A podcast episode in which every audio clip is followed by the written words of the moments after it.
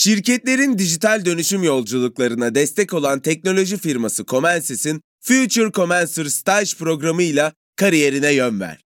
Comensys kariyer sayfasından son başvuru tarihi 22 Mart. Açıklamalardaki linkten hemen başvur, tutkunu uzmanlığa dönüştür. Salus online terapinin yanında size özel ücretsiz içerik planıyla kişiselleştirilmiş bir deneyim sunuyor.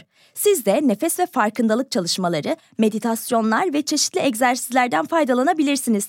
Değişim ve gelişim sürecinde hem fiziksel hem de mental sağlığınızı destekleyebilirsiniz. Kendi en iyinizi yaratmak için Salus uygulamasını indirin. Başlangıç 10 koduyla %10 indirimli kullanın.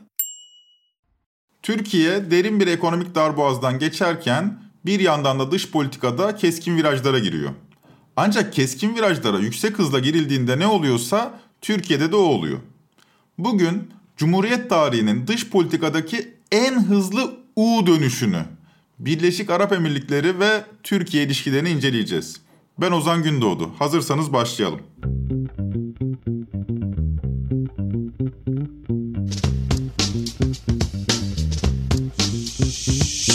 Birleşik Arap Emirlikleri son dönemde Türkiye ile imzaladığı 10 anlaşma ile gündemde. Görüşmeler sonunda Birleşik Arap Emirlikleri Türkiye'de yatırım için bu 10 anlaşma karşılığında 10 milyar dolarlık bir fon ayırdığını açıkladı. Ancak henüz para gelmiş değil. Görüşmeler ve AKP'nin dış politikadaki 180 derecelik bu hamlesi muhalefet tarafından da eleştiriye tutuldu. Birleşik Arap Emirlikleri'nin veliahtı mı? Veliaht prens mi? Neyse işte geldi. Havaalanında karşılandı. Kırmızı halılar, turkuaz halılar sergilendi. İstiklal marşları okundu. Ya düne kadar bu adamlara şerefsiz diyordunuz. Ne oldu birdenbire? Ne oldu ya? Koskoca Türkiye Cumhuriyeti Devleti 15 Temmuz giri darbe girişimini finanse edenler. Parayı verenler, imkanı sağlayanlar, onları koruyanları kırmızı halıyla, turkuaz halıyla davet etti. Erdoğan ise katıldığı Cumhurbaşkanı özel programında BAE ile yani Birleşik Arap Emirlikleri ile yakınlaşma sorusuna ve Kılıçdaroğlu'nun eleştirisine şöyle cevap veriyor Erdoğan. Tabii bizim Abu Dhabi yönetimiyle attığımız bu adım tarihi bir adım. 11 milyar dolarlık bir ön anlaşma yapıldı. Ve bu arada tabii atılmış yine adımlar var. Ve yaptığımız ikili görüşmede de inşallah yani Şubat ayı gibi nasip olursa benim bir iade ziyaretim olacak. Ama bu arada da gerek Dışişleri Bakanım, gerekse istihbarat başkanım, onların bir ziyaretleri olacak. Tabi bu ziyaretlerle birlikte de bizim Birleşik Arap Emirlikleri ile olan süreç inşallah çok daha farklı bir konuma erişmiş olacak. Yani biz dargın küskün olduğumuz zaman ondan kendilerine sermaye çıkarmaya çalışıyor bu CHP. Dargın küskün değil de birleşik adımları beraber attığımız zamanda da bakıyorsun niye bunlar barıştılar ya deyip oradan kendilerine sermaye çıkarmaya çalışıyor. Çatlasanız da patlasanız da. Biz hepsiyle de münasebetlerimizi çok daha iyi bir konuma inşallah getireceğiz. Aslında Kılıçdaroğlu haksız sayılmaz. Gerçekten çok değil. Birkaç ay öncesine kadar Birleşik Arap Emirlikleri iktidar kanadında çok sert iddialarla birlikte anılıyordu. Yani e, bu bölgede kim kaos yaratıyor derseniz hiç tereddütsüz Abu Dhabi'yi söyleriz. Evet. Yani bize ara ara böyle açık açık saldırmaya kalkıyorlar. En son uyardık hadlerini aşmamaları konusunda. Ama bu bir gerçek ki bu e, Libya'yı da karıştıran bunlar, Yemen'i de mahveden bunlar. İnsanlar açlıktan ölüyor Yemen'den. Kadınlar, çocuklar başka ülkelerin ve bizim gönderdiğimiz yardımları da engelliyorlar. Evet. Birleşik Arap Emirlikleri'nin bizim için önemi şudur. Birleşik Arap Emirlikleri 15 Temmuz'u Amerika ile beraber faildir. Net. Biz bunu nasıl değerlendiriyoruz? İçişleri Bakanlığı olarak biz oradaki 15 Temmuz'un faillerinden bir tanesi olan Dahlan hakkında kırmızı kategori. Dahlan hakkında. 25 Aralık, 6-8 Ekim, 15 Temmuz, en son amiraller bildirisi, simetrik ve asimetrik birçok saldırıyla karşı karşıya kaldı. 15 Temmuz'un faili bugün nerede? Bugün Cumhurbaşkanımıza antisemi, antisemitist diye saldıranlar 15 Temmuz'un failini kendi ülkelerinde tutuyorlar. Ortakları da Birleşik Arap Emirlikleri. 15 Temmuz'u biz yapmadık. Onların talimatıyla oldu. Amerikan Büyükelçileriyle görüşmem mesela. Çok yakın zamanda Türkiye'nin İçişleri ve Dışişleri Bakanları Birleşik Arap Emirlikleri hakkında bunları söylüyor. Birleşik Arap Emirlikleri 15 Temmuz'un faali oluyor. Hainlerin sığındığı liman oluyor. Fethullahçıların en büyük destekçisi oluyor. Zalimin yanında, mağdurun tepesinde oluyor. Böyle bir ülke Türkiye için Birleşik Arap Emirlikleri. Üstelik gerilim tek taraflı da değil. Yani sadece Türkiye'den Birleşik Arap Emirlikleri'ne dönük bir politik saldırganlık da yok. Karşılığında Birleşik Arap Emirlikleri'nden de Türkiye'ye dönük bir politik saldırganlık var. 16 Aralık 2017'de Birleşik Arap Emirlikleri Dışişleri Bakanı Abdullah bin Zayed öyle bir tweet'i retweetledi ki Türkiye'nin en hassas damarına bastı. Bin Zayed'in paylaştığı tweette şunlar yazıyordu. 1916 yılında Türk Fahri Paşa'nın Medine Tül Münevvere halkının hakkına girdiğini ve onların mallarını çaldığını, onları kaçırdığını Şam'dan İstanbul'a seferberlik ilan ederek Medine'deki el yazması eserleri çaldığını biliyor muydunuz? İşte Erdoğan'ın ecdadının Müslüman Araplarla ilişkisi buydu. Baya sert bir tweet atmış. Birleşik Arap Emirlikleri Dışişleri Bakanı'nın bu yersiz tweetine de Erdoğan şöyle cevap vermişti. Medine korumasını yaparken Fahrettin Paşa ey bize bühtanda bulunan zavallı senin ceddin neredeydi? Ta İstanbul'dan kalkıp Medine müdafası için oraya gelen Fahrettin Paşa niçin geldi? O mukaddes toprakları orayı işgal etmek için gelenlere karşı korumak üzere geldi. Peki senin ecdadın neredeydi? Kardeşlerim, Fahrettin Paşa'nın iki yıl yedi ay süreyle müdafaa ettiği Medine'de yaptığı işler, gösterdiği kararlı duruş ve son ana kadar sergilediği direniş gerçekten takdire şayandır.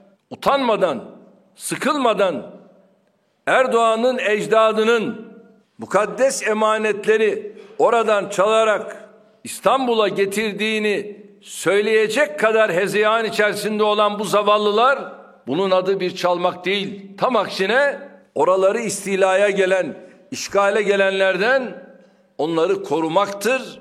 Ne adına? Şehit olmak adına. Aradan pek zaman geçmedi. Bir anda iki ülke arasında yeniden barış rüzgarları esiverdi.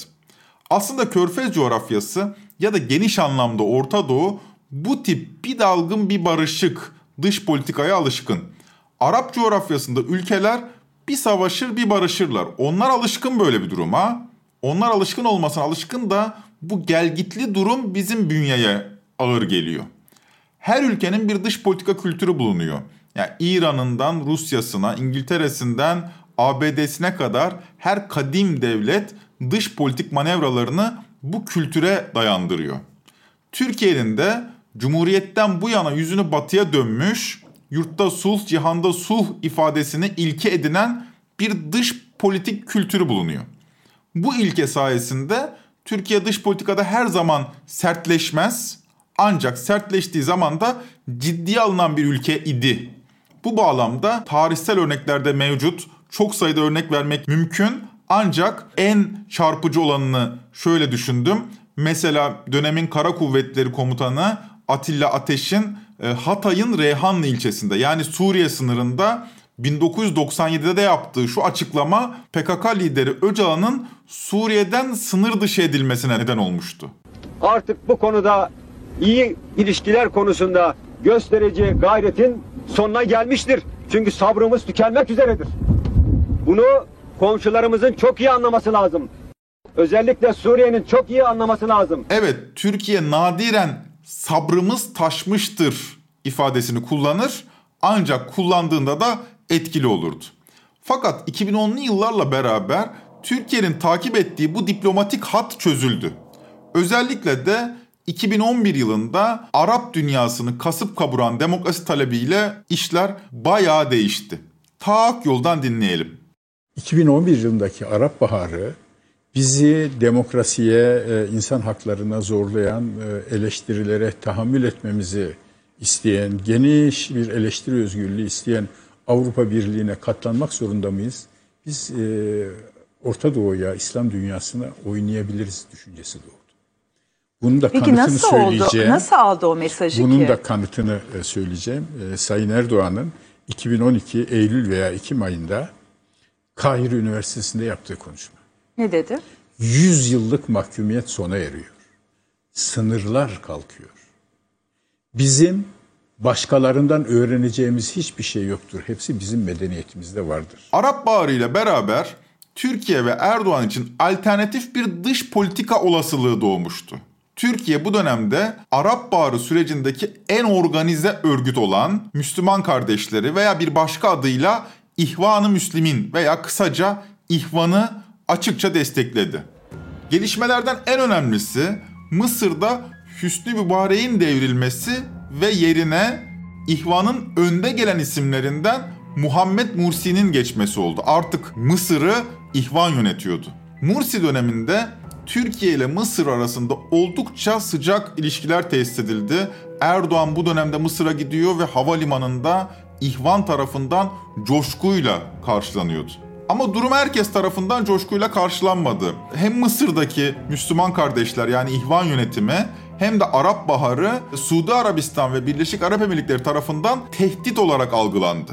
Çünkü bu iki körfez ülkesi Arap coğrafyasının Müslüman kimliğini tahkim etme iddiasında olan iki ülke. Arap coğrafyasında devasa finansman gücüyle Vehhabi İslamcılığı temsil eden Suudlar ve Emirlik, Müslüman kardeşlerin bu yükselişine razı olmadı. Her ne kadar yıllar yılı Müslüman kardeşleri koruyup kollamış olsalar da iktidarda olan kardeşler yani İhvan, Suudlar ve Emirliğin işine gelmiyordu. İktidarda istemediler yani. Müslüman kardeşler yönetimi de Tahrir Meydanı'ndaki gösterilere dayanamadı ve 3 Temmuz 2013'te Genelkurmay Başkanı Abdülfettah El-Sisi liderliğindeki bir darbeyle devrildi.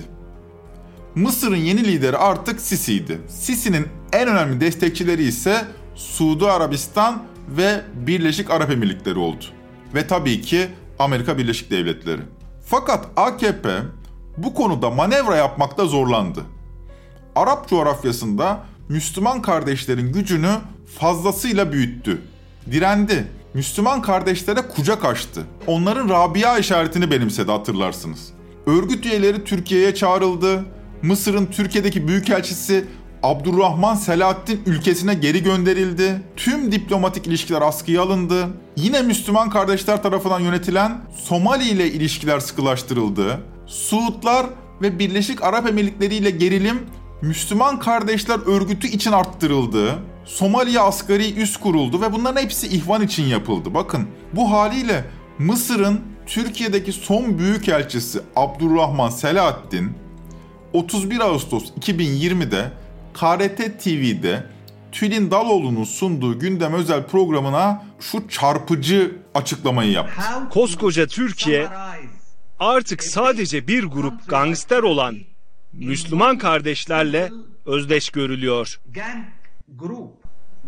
Türkiye bölgedeki diğer Arap ülkelerle olan ilişkilerini nasıl oldu da sadece Müslüman kardeşler seviyesine indirgedi. Oysa ki Türkiye bölgedeki önemli müttefikleriyle olan işbirliğini örneğin Mısır, Birleşik Arap Emirlikleri, Suudi Arabistan, Müslüman kardeşlere olan desteği için kaybetmeyi göze alıyor. Alanında lider teknoloji şirketi Comensis, mühendislik, tasarım, ürün geliştirme, test mühendisliği ve bulut gibi alanlarda staj yapmak üzere 3. ve 4. sınıf öğrencilerini arıyor. 8 Temmuz'da başlayacak ve 6 hafta sürecek programa Comensis kariyer sayfasından son başvuru tarihi ise 22 Mart. Future Comensir ile akademik bilgilerini uygulamalı deneyimlerle pekiştir, tutkunu uzmanlığa dönüştür. Salus uygulamasında klinik psikologların yanında online görüşme yapabileceğiniz farklı uzmanlar da var. Çocuk gelişim uzmanı, diyetisyen veya fizyoterapist. Bu sayede değişen ihtiyaçlarınıza uygun beslenme, egzersiz ve sağlıklı yaşam rutinleri oluşturabilirsiniz. Salus uygulamasını indirin ve başlangıç 10 koduyla %10 indirimden yararlanın. Detaylar açıklamalarda ve salusmental.com'da. Türkiye nasıl oldu da Arap coğrafyasıyla olan ilişkisini Müslüman kardeşlere indirgedi? İşte güzel soru bu. Mısır'ın son büyükelçisi de bunu soruyor. Türkiye nasıl oldu da Arap coğrafyasıyla olan ilişkisine Müslüman kardeşlere indirgedi. AKP bu örgütle kurduğu ilişkiyi bir fırsat olarak gördü. Az değil birçok ülkede etkin bir örgütten bahsediyoruz. Yani Filistin'de Hamas mesela. Tunus'ta Ganuşi liderliğindeki El Nahda hareketi. Keza Somali hükümeti bu Müslüman Kardeşler Hareketi tarafından yönlendiriliyor. AKP örgütün yenileceğini düşünmedi bile. Halbuki bu örgüt 1920'li yıllarda Hasan el-Benna tarafından kurulmuş, yıllarca iktidar yüzü görmemiş, modern siyasal İslam'ı benimseyen yaygın bir örgütten başka bir şey değildi. Finansman kaynağı da Körfez coğrafyasıydı. Yani Suudi Arabistan, Birleşik Arap Emirlikleri ve Katar. İşte Müslüman kardeşlerin merkezinde olduğu bu gerilim Türkiye ile Katar'ı bir tarafa, Suudi Arabistan'la Birleşik Arap Emirlikleri'ni diğer tarafa itti. Suudlar ve Emirlik Katar'a yönelik bir ablukaya girişti. Yani Katar aslında küçük bir coğrafya. Suudlar ve Emirlik'le karşılaştırıldığı zaman ve bu iki ülke Katar'a büyük bir ambargoya girişti. Bu abluka aynı zamanda Katar'ı askeri olarak da tehdit etti. Türkiye ise Katar'a askeri yardımda bulundu. Askeri yardım hatta biraz daha büyüttü. Türkiye'nin an itibariyle ülke dışındaki en büyük askeri üssü Katar'ın başkenti Doha'da bulunuyor. Bu gerilimde Birleşik Arap Emirlikleri Türkiye karşısındaki konumunda ısrarcı oldu. Yani Birleşik Arap Emirlikleri de Türkiye ile gerilmek için ısrarcı pozisyondaydı. Türkiye'nin iddiasına göre 15 Temmuz darbe girişimini Birleşik Arap Emirlikleri destekledi. Sedat Peker'i misafir etti, korudu, kolladı ve Peker neden Birleşik Arap Emirlikleri'nde olduğunu şöyle açıkladı. Lan böyle saçma şey olur mu? E, Rusya'ya gidemem. Çeçenistan'a geçmişte yaptığım yardımlardan dolayı. Adamlar kindar. E, Rusya'nın etkisi alanındaki devletlere gidemiyor. Amerika olmaz, İsrail olmaz, Yunanistan olmaz, Kıbrıs Rum kesimi, Ermenistan. Ya ya da bana bir liste verin. Biz şunlarla şu zaman düşman olacağız. Şu zaman şunlarla barışacağız. Ben yolculuk programlarımı buna göre ayarlayayım. Şeref namus sözü. Bileğimi diyet koyuyorum. Sözüme sahip bir adamım. Biliyorsunuz. Düşmanlarım da bunu söyler. Bana resmi olarak bir yazı versinler. Yarın sabah buradan ayrılacağım. Sedat Peker videoları yapana kadar onunla ilgili hiçbir tahkikat yapmayacağız. İstediği ülkeye gidebilir oradan çıksın diye. Yarın çıkacak. Almanya'ya gitsem diyecekler Can Dündar orada bu da onlarla anlaştı. Amerika'ya gitsen Fethullah Gülen orada onlarla anlaştı. Ulan zaten İsrail'e gitsen bak gördün mü onu Yahudiler destekliyormuş. Lan Yunanistan'a gitsek bak tarihi düşmana gitti. Lan gidecek ülke mi var? Nereye gidecek? Özellikle Körfez veya Arap coğrafyasında kavgalı olmanın bedelleri geçmişte çokça yaşandı. Peker ne diyor? Ama uyandırdınız. Peker böylece Dubai'ye taşındı. Yani Birleşik Arap Emirlikleri'ne. 2021'in Mayıs ayından itibaren yayınladığı videolar Türkiye'de 10 milyonlarca kişi tarafından izlendi. Türkiye'nin gündemine bu videolar bomba gibi düştü. İşte bu koşullar altında 2021'in sonuna geldik. Bu yılın ikinci yarısı yıllardır süren husumetin yerine bahar havasına bırakmasına şahit oldu. İlk olarak Birleşik Arap Emirlikleri'nin derin adamı ve ulusal güvenlik danışmanı Şeyh Tahnun bin Zayed 18 Ağustos 2021'de Türkiye'ye geldi ve bizzat Cumhurbaşkanı Tayyip Erdoğan'la görüştü. Bu Tahnun bin Zayed önemli bir figür çünkü Bayen'in ulusal güvenlik danışmanı olmakla birlikte e, Royal Group adlı holdingin de sahibi. Bu Royal Group basit bir holding değil, milyarlarca dolarlık bir büyüklük ve altını çizelim. Birleşik Arap Emirlikleri'nin en büyük savunma sanayi şirketini de içinde barındırıyor. Yani aslında bir yandan Türkiye, bir yandan da Birleşik Arap Emirlikleri savunma sanayi alanında bir işbirliği yapılabilir mi acaba diye bir görüşme içerisinde. Bu nedenle Tahnu'nun Türkiye'de Katar'ın ortağı olduğu tank palet fabrikasına benzer yatırımları kovaladığı da spekülasyonlar arasında. Kulislerde de sıkça konuşuluyor bu konu. Aslında Körfez coğrafyasında Katar, Suudi Arabistan ve Birleşik Arap Emirlikleri arasındaki rekabet sır değil. Brookings Enstitüsü'nden analist Ömer Taşpınar bu rekabeti Medyaskop'un transatlantik programında şöyle anlattı. Konjonktür nasıl değişti? Temelde belki de e, Orta Doğu konusunda çok gözükmeyen fakat alttan ve derinden giden bir mesele var. O da Suudi Arabistan'la Birleşik Arap Emirlikleri arasındaki sorunlar. Suudi Arabistan normalde Birleşik Arap Emirlikleri ile beraber hareket eden bir ülke. Özellikle Veliaht Prens Muhammed Bin Salman uzun zaman Abu Dhabi Veliaht Prensi Muhammed Bin Zayed'in etkisi altında gözüktü. Bu iki ülke Yemen'de beraber hareket ettiler. Katar konusunda beraber hareket ettiler. Müslüman kardeşler konusunda aynı endişelere sahiplerdi. Fakat son iki yılda Covid sonrası diyelim önce petrol fiyatları konusunda bir anlaşmazlık çıktı. Suudi Arabistan petrol fiyatlarının biraz daha düşük tutulmasını istiyor. Birleşik Arap Emirlikleri ise daha yüksekten satmak istiyordu petrolünü.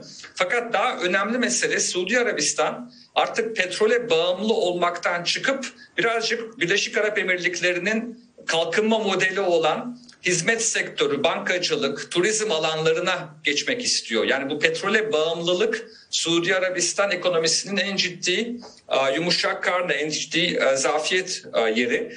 Dolayısıyla dış yatırım çekmek istiyor Suudi Arabistan.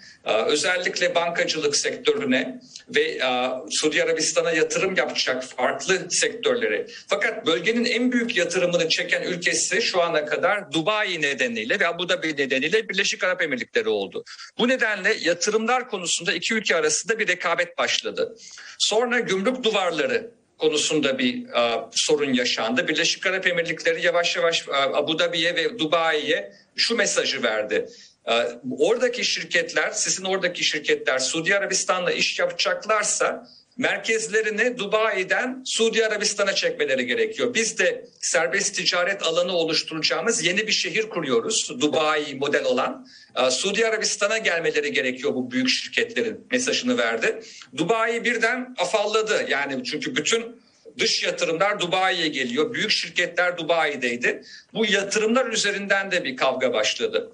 Sonra Katar meselesinde Suudi Arabistan yavaş yavaş Katar'la normalleşmeye karar verdi. Düzeltmek istedi arayı. Buna Birleşik Arap Emirlikleri pek yanaşmadı. Yani bir sürü alanda neden bunları anlatıyorum? Suudi Arabistan'da sorun yaşamaya başladı. Bunun üzerine Birleşik Arap Emirlikleri son bir yıldır bölgede ve uluslararası platformda daha geniş adımlar atmaya, daha önemli radikal adımlar atmaya başladı. Mesela İngiltere ile, Japonya ile, Endonezya ile serbest ticaret anlaşmaları, yeni yatırımlar yapmaya başladı. Yani Suudi Arabistan'a bağımlılıktan kurtulmak istiyor. Suudi Arabistan da bir rekabet içinde ve Suudi Arabistan'a bağımlılıktan kurtulmak istiyor. Türkiye konusunda da Türkiye'nin bir şekilde bölgedeki rolünü kabullenip birazcık da geri adım atarak Türkiye ile barışma konusunda sinyaller vermeye başladı. Ve Türkiye'ye de yatırım yapmak istiyor.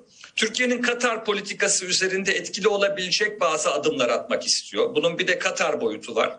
Şöyle bir duyum aldım ben Abu Dhabi'deyken. Suudi Arabistan Türkiye ile masaya oturup Katar'la ilişkileri düzeltmek istiyor. Suudi Arabistan bir şekilde bir ara buluculuk yapmak istiyor ve burada Birleşik Arap Emirlikleri devreye girerek aslında Katar'la daha fazla normalleşme yaşamak istemediği için Suudi Arabistan'ın da önünü almak istiyor ve Türkiye'ye yatırım konusunda çok istekli gözüküyorlar. Türkiye'nin Suriye politikası, Türkiye'nin İsrail politikası üzerinde bazı değişiklikler yapmak istiyor Birleşik Arap Emirlikleri. Bütün bunlar bu ziyareti açıklıyor. Görüldüğü üzere Körfez son derece zor bir coğrafya. Orada kurumlar, diplomatik gelenekler yok. Emirler, sultanlar ve arka kapı diplomasisi var. Ve AKP Türkiye'si bu tip bir diplomatik ilişkiyi çok seviyor. Hatırlarsınız geçmişte Trump'la da böyle bir arka kapı diplomasisi yürütmüştü AKP. ABD ve Suudlarla gerilimi daha fazla taşıyamayan Birleşik Arap Emirlikleri artık normalleşmek istiyor. Bu nedenle Katar'la ve Suudi Arabistan'la görüşüyor. Bu kapsamda Türkiye ile de yakınlaşmak istiyor. Üstelik Birleşik Arap Emirlikleri'nde Türkiye'de olmayan önemli bir iki şey var. Yani masaya iki şey koyuyor. Sedat Peker ve para. Tüm bunlar düşünüldüğünde Türkiye'nin de Birleşik Arap Emirlikleri ile yakınlaşması şaşılacak şey değil bu anlamda. Hatırlayalım Mevlüt Çavuşoğlu'nun son Katar ziyaretinde Reuters muhabirinin sorusu salonda gerileme neden olmuştu. Hatta TRT canlı yayını terk etmişti o soru üzerine. Neydi o soru? Bu ziyaretlerin sebebi para diye sorulmuştu Çavuşoğlu'na ve Çavuşoğlu'ndan şöyle bir cevap gelmişti. Tamamen katılmadığımı da söylemek isterim. Çünkü çok karamsar bir tablo çizdiniz. Öyle bir tablo çizdiniz ki Türkiye ekonomisi tamamen bitmiş tükenmiş gibi. Bu doğru değil. Ee, göstergelere baktığınız zaman, ekonomik göstergelere, Türkiye ekonomisinin büyümesi dünyada e, ilk sıralarda. O sadece OECD'de değil, dünyada ilk sıralarda ve uluslararası kuruluşlar da bu büyüme oranlarını güncellediler. Diğer taraftan ihracata baktığımız zaman keza öyle. Üretim kapasitesine baktığımız zaman Türkiye'de bunun arttığını e, görüyoruz. Sizler de mutlaka görüyorsunuzdur. Ha, burada sıkıntı ne? E, kurdaki dalgalanma. Türkiye'nin ekonomik krizi dünyanın gündeminde. Sıkıntı kurdaki dalgalanma diyor Çavuşoğlu. Gerçekten 17 Aralık itibariyle dolar kuru 17 liranın bile üzerine çıktı. Daha sonra merkezin müdahalesiyle 16,5 liraya kadar düşürüldü. Para büyük bir sorun oldukça AKP dış politikası Katar'a, Bae'ye ve Suudi Arabistan'a gidecek gibi duruyor.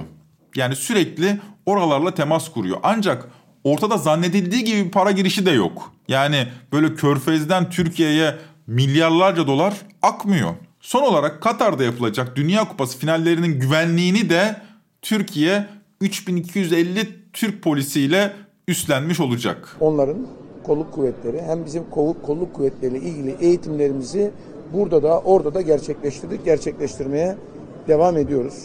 Alnımızın akıyla hakikaten e, buradan çıkacağımız düşüncesindeyim. Şöyle bir tabir kullandım. Burada da söylemek isterim. Hani bir akrabanızın düğünü olur da gece yatmaz heyecanlanırsınız ya. Biz de Dünya Kupası'ndaki bu sorumlulukta Katar'ın bize emanet ettiği güvenlik konusunda sanki bizim bir düğünümüz var ve biz heyecanlıyız. Bunu başarıyla e, bitirme arzusu içerisindeyiz. Türkiye, Katar, Suudi Arabistan ve Birleşik Arap Emirlikleri. Batı ile köprüler neredeyse atıldıktan sonra Türkiye'nin en önemli müttefikleri Körfez ülkeleri olmuş gibi görünüyor. Ancak bu coğrafya bu bölümde de dinlediğiniz üzere işlerin 5 dakikada değişebildiği bir coğrafya. Bölümün de böylece sonuna geldik. E, Trend Topi'yi Podbi Medya ile beraber hazırlıyoruz. Bir sonraki bölümde görüşmek dileğiyle.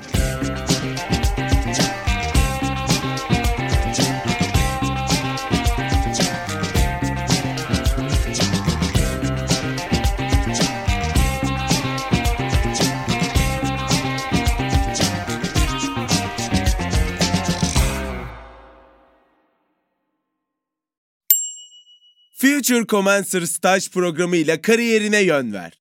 Comensis 6 haftalık staj programı için 3. ve 4. sınıf mühendislik öğrencilerini arıyor. Comensis kariyer sayfasından son başvuru tarihi 22 Mart. Açıklamalardaki linkten hemen başvur, tutkunu uzmanlığa dönüştür. Salus yetkin psikologları ile terapiyi her yerden ulaşılabilir kılmaya devam ediyor. Yaşam tarzı değişiklikleri, adaptasyon sorunları, yalnızlıkla başa çıkma gibi konularda online terapi desteği için Salus uygulamasını indirin. Başlangıç 10 koduyla %10 indirimli kullanın.